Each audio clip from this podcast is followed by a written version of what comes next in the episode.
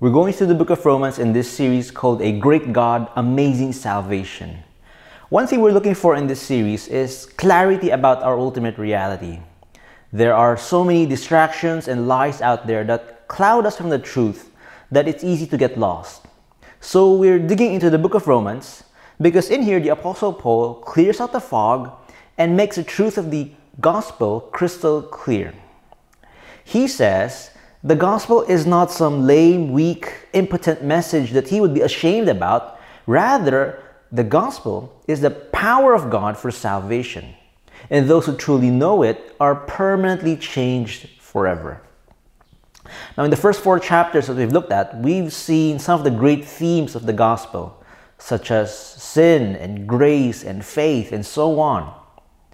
Now, for those of us who grew up in Christianity, there's always a danger that these words just become cliches, words that we talk about without them really grabbing or moving us anymore.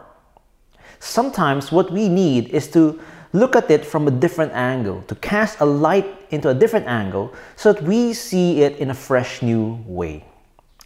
You know, that's what photographers do. Photographers cast light at an angle to bring out the contrasts and the finer details that we don't normally see the angle of the light can either bring out all the wrinkles on your face or it can hide all of it.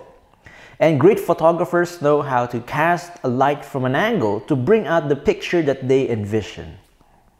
Now, in our passage today, the Apostle Paul is like an experienced photographer, and he's casting light onto our ultimate reality. He's trying to bring out the contrast between sin and grace in a way that we don't normally see it.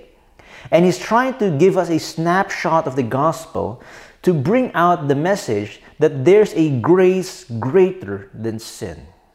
So here's Paul in, in Romans 5 12 to 21. Therefore, just as sin entered the world through one man, and death through sin, and in this way death came to all people, because all sinned. But the gift is not like the trespass. For if the many died by the trespass of the one man, how much more did God's grace and the gift that came by the grace of the one man, Jesus Christ, overflow to the many?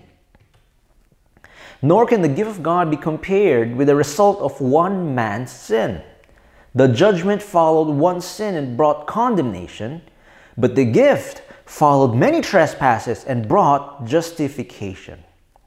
For if by the trespass of the one man death reigned through that one man, how much more will those who receive God's abundant provision of grace and of the gift of righteousness reign in life through the one man Jesus Christ?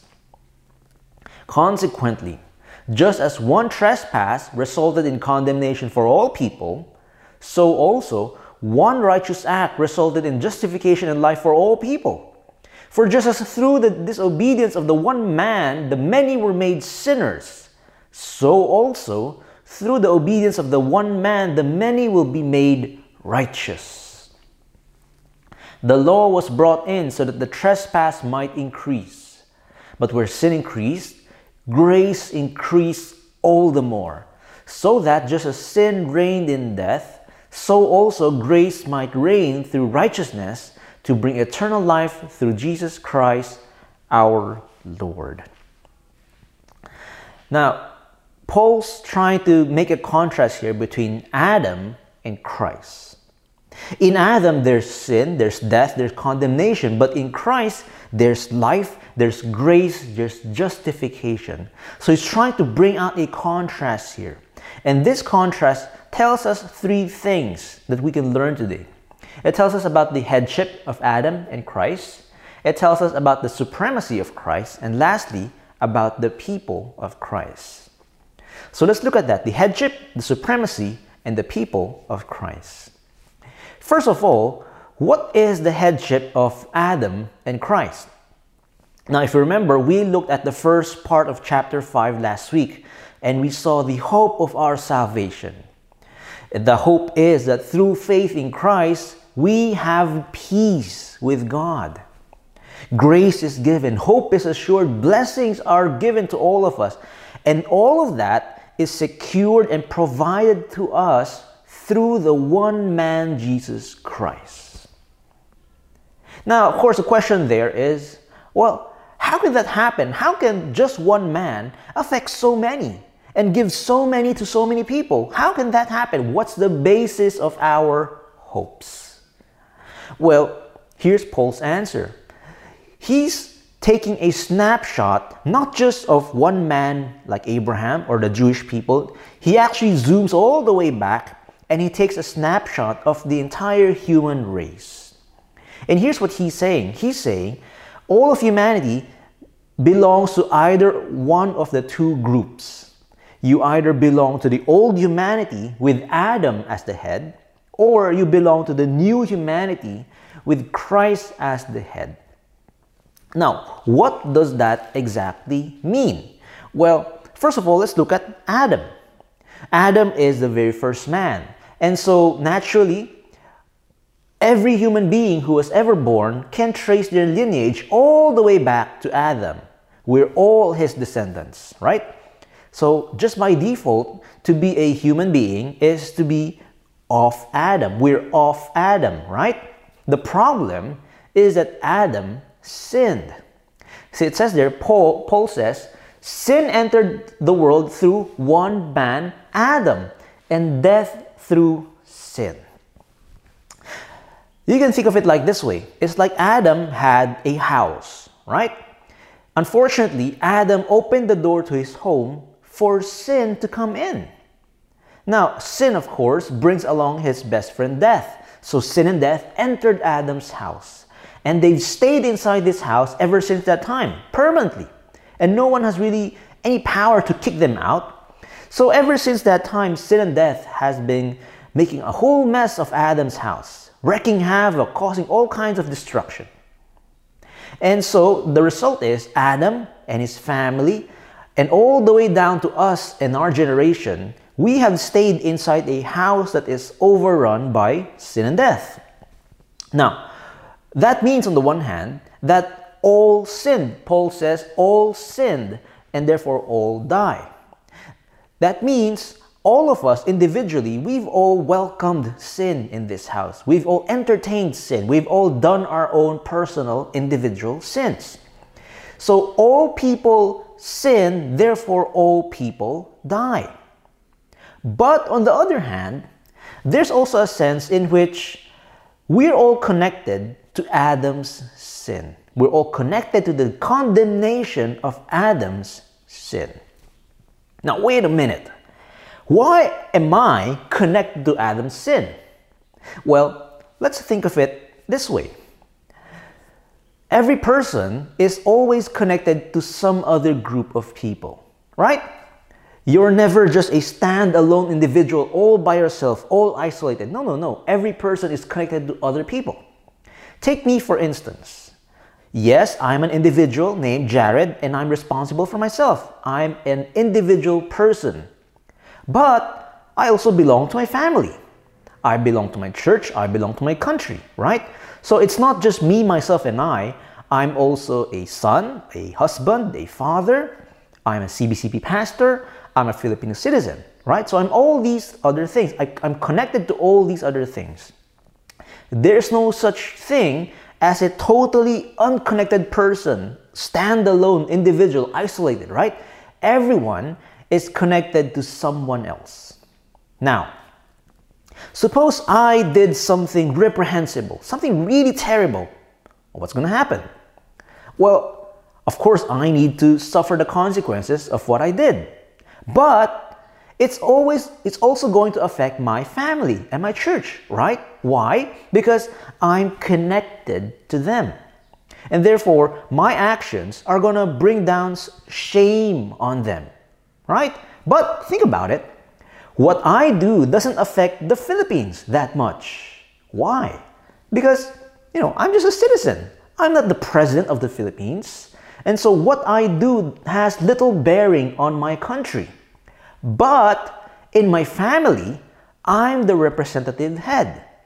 And in my church, I'm one of the pastors who represent CBCP. And therefore, my actions have a huge direct consequences on them. Now, What Paul is saying is that God chose the first man, Adam, to be the representative head of the human race. And unfortunately, his sinful actions have had a huge direct consequences on all of us. It's brought us condemnation. Now, this sounds strange to us who grew up in a culture heavily influenced by individualism, right? But this is not a new idea to the scriptures. I mean, if you look at the Old Testament, you look at Achan and how his sin brought judgment on Israel. You look at the kings of Israel and how their actions brought blessing or judgment on all of Israel. And the fact is, God has always dealt with humanity through a representative and head.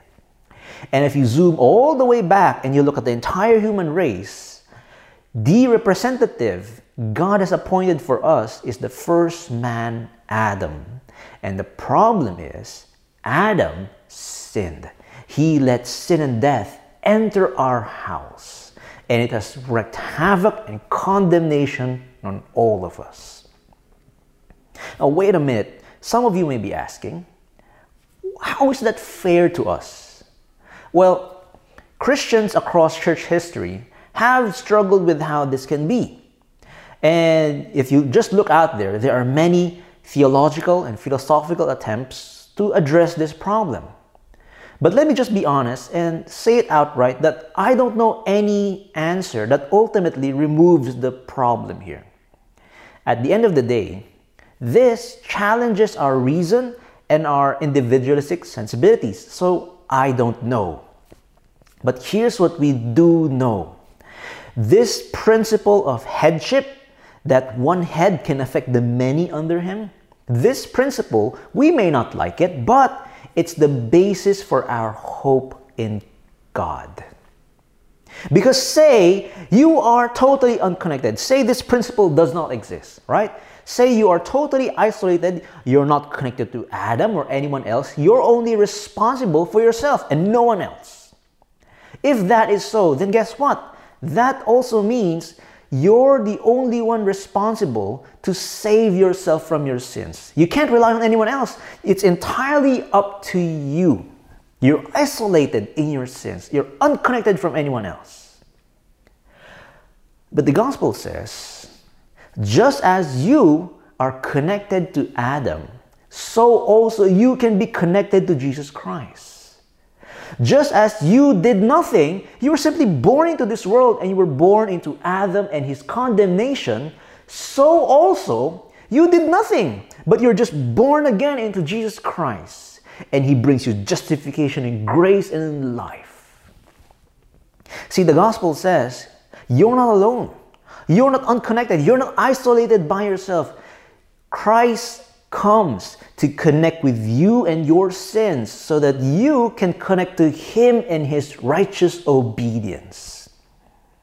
And the gospel is that through faith in Christ, God immediately transfers you out of Adam's headship and into Christ. And because Christ is now your representative head, what he does has a huge direct consequences on all of us. That is, we receive the blessings of what he did. We receive the blessings of his righteous obedience. We get it all because Christ is now our new head. That's the gospel, nothing less than that. And that's the basis of our hope in Jesus Christ.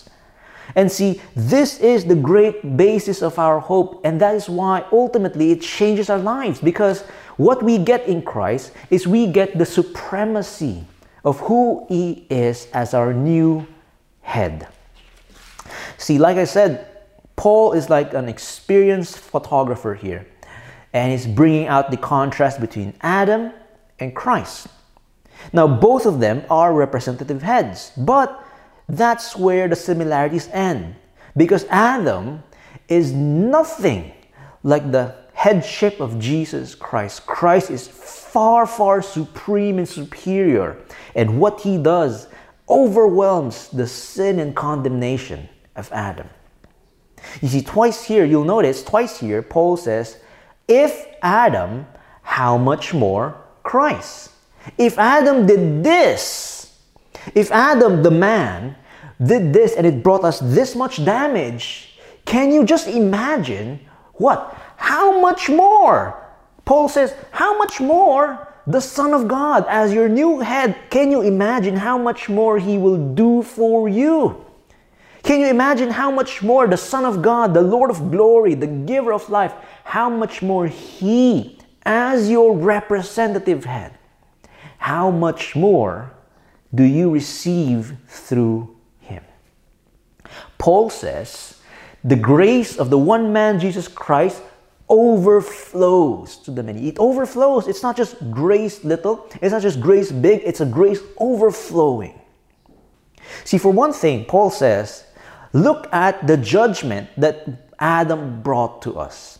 It says their judgment followed one sin and brought condemnation. Now, just think of it. One sin always brings one judgment, right? That's perfectly fair. I mean, if you look even in our civil justice system, every breaking of the law has a corresponding penalty, right? So even flawed human, be- human beings like ourselves, we understand that every sin deserves every judgment, one single judgment, right? That's perfectly fair. One is to one. So God's judgment is perfectly fair. And yet, what's the gift? The gift followed many trespasses and brought justification. Now, here's what it means think about it. If you just look at your life and you look at it with total honesty, total self awareness, uh, you look at all your blind spots and you just try to count the number of your sins. All the deceptions, all the arrogance, all the greed, all the all the all the lust, all your sins. You you can't even try to count all of them. It's just innumerable. It's too many to count. And we know deep down that each and every one of those sins deserve judgment. It's judgment, judgment, judgment, judgment. That is perfectly fair. But when Christ died on the cross, he didn't just die for one or two or three sins. He takes all the countless rebellions and transgressions that you've done against God. He takes all of them, He connects Himself to all of them, and He takes it so that you can connect to His righteousness. So that now there's no condemnation for those who are under the headship of Christ. There's no more condemnation, there's only the hope of glory. See, for God to answer every sin with judgment, that is perfectly fair. But for God to answer all the countless sins across all ages, and to, to answer that with the gift that brings justification, that is the miracle of miracles. That's not just grace, that is the abundant provision of grace. It's, it's an overwhelming grace that's given to us. And so, no matter how much sin and condemnation Adam brought upon us, no matter how much sin you have personally done, no matter how big the mountain of that sin is, all those mountains sink under the deep, vast ocean of God's grace for you. It all sinks, it all disappears. There's no more sin to be found under the grace of Jesus Christ. And therefore, here's what I want you to see. If you're sitting there and you still can't see how God can forgive your terrible sins, you don't know how God can forgive how horrible you've ever done, then I want you to realize you're still thinking too little of God's grace for you. If you're sitting there and you can't seem to forgive yourself, if you're still being unbearably hard on yourself, if you're still living under this great shame, then you're still thinking too little of God's grace for you. Because God's not offering you a cup of water, He's giving you the whole ocean. No sin is a match for His grace. No guilt is too strong for Him to forgive. No shame is too permanent for Him to remove. No condemnation remains when Jesus says, That child is mine, welcome him to my glory.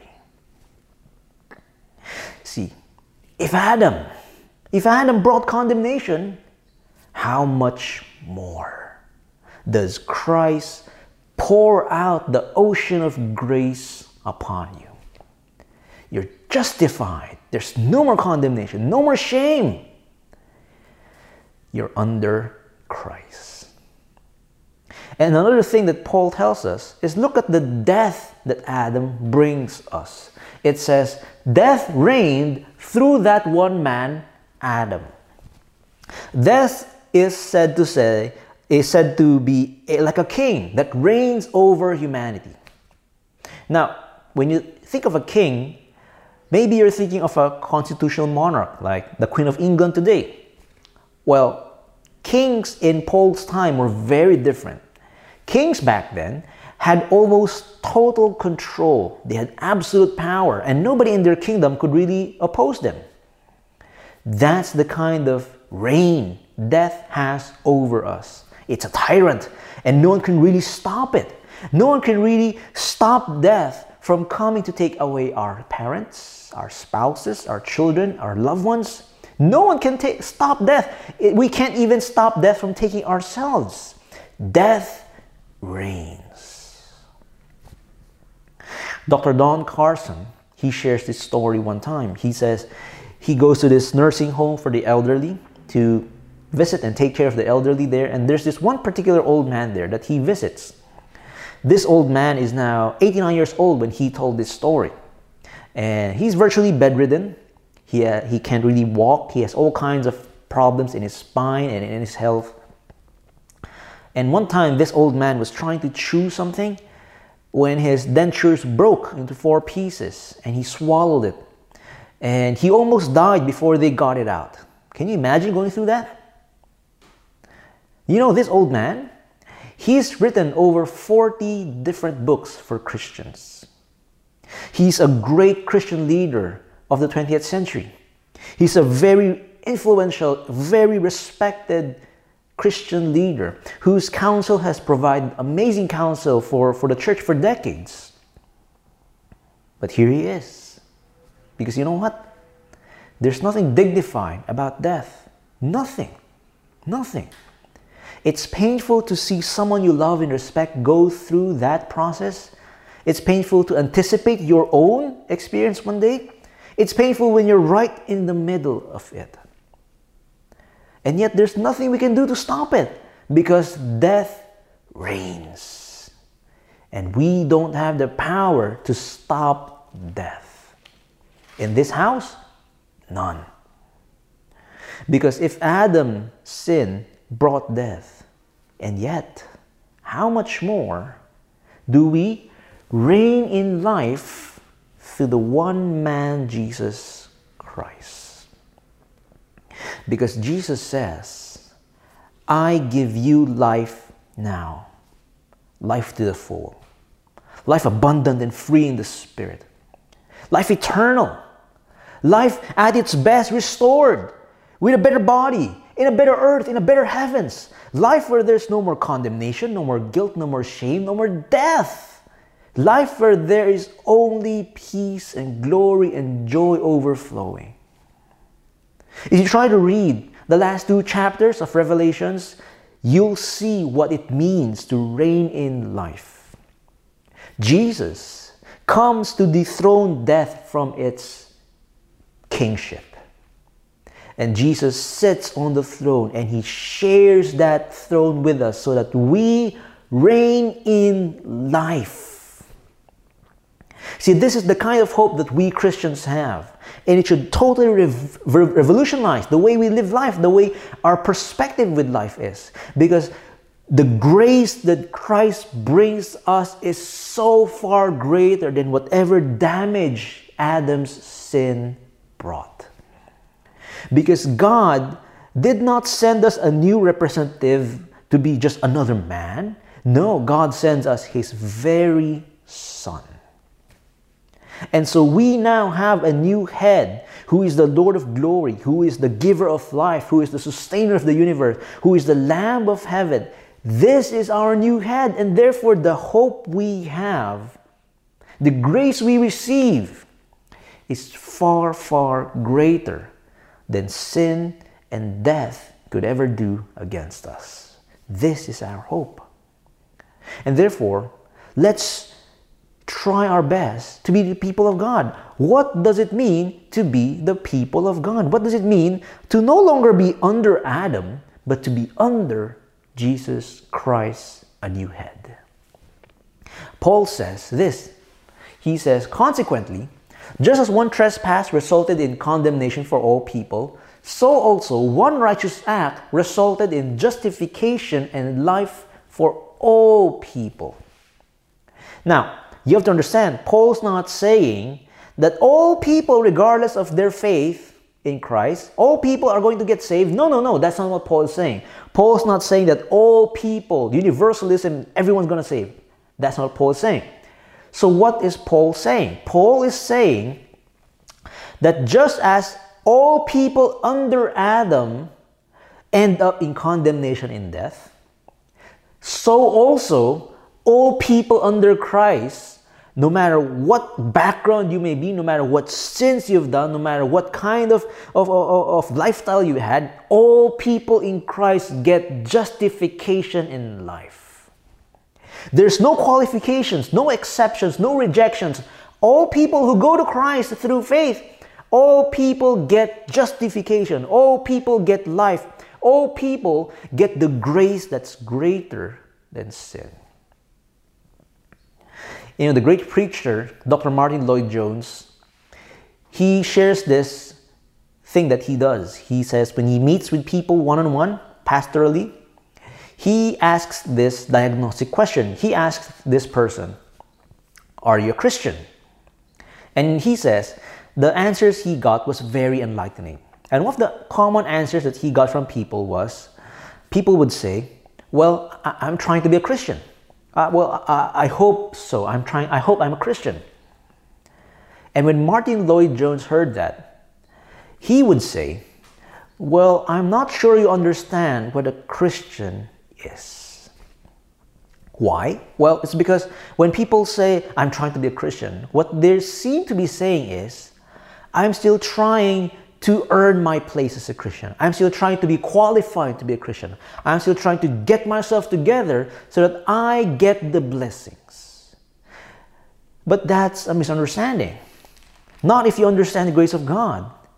Because you're still thinking too little of God's grace for you. You come under the headship of Christ not because you're qualified or you earn or you work your way or you apply for this. No, no, no. You come under it by faith. Through what? Through the obedience of the one man. It's through his obedience, not your obedience, not my obedience, not kind of any kind of earning for this. It's through the obedience of the one man and Lord, Jesus Christ. And so you're saved because of what he did, not, not, not anything about what you do. The minute the moment you put your faith in Christ, God immediately transfers you out of Adam and into Jesus Christ. And you get the justification, you get the grace, you get the glory, you get the blessings. All people under Him get the grace that God gives. See, Dr. Martyn Lloyd-Jones, in another place, he talks about this uh, illustration. He, he, he preached on this passage and he uses this illustration. He says, You can think of uh, Christian life as a typical, Christ, uh, typical English countryside, wide open green fields, right? And he says, You can picture the believer as, as uh, starting out in, in two fields, two green fields, separated by a high stone wall. So the believer starts out his life in this field, in this field where Satan roams and death reigns and sin is the master, right? But, but by God's grace, He comes and reaches out and transfers you into a new field where Christ reigns, where there's no more death, where there is life and blessings. So you're in a totally new relationship in this. That's what happens. The moment you put your faith, God reaches out and He puts you into the new field. No exceptions, no rejections, no more applications. Instantly, God saves you through your faith in Christ. It's all justification in life for all people under Christ, right? Ah, but here's the key point of the illustration of Dr. Lloyd-Jones. He says, even though we're in this new field, we can still hear the voices of Satan and sin and death calling out to us, telling us things, telling us, commanding us things, trying to reshape the way we think.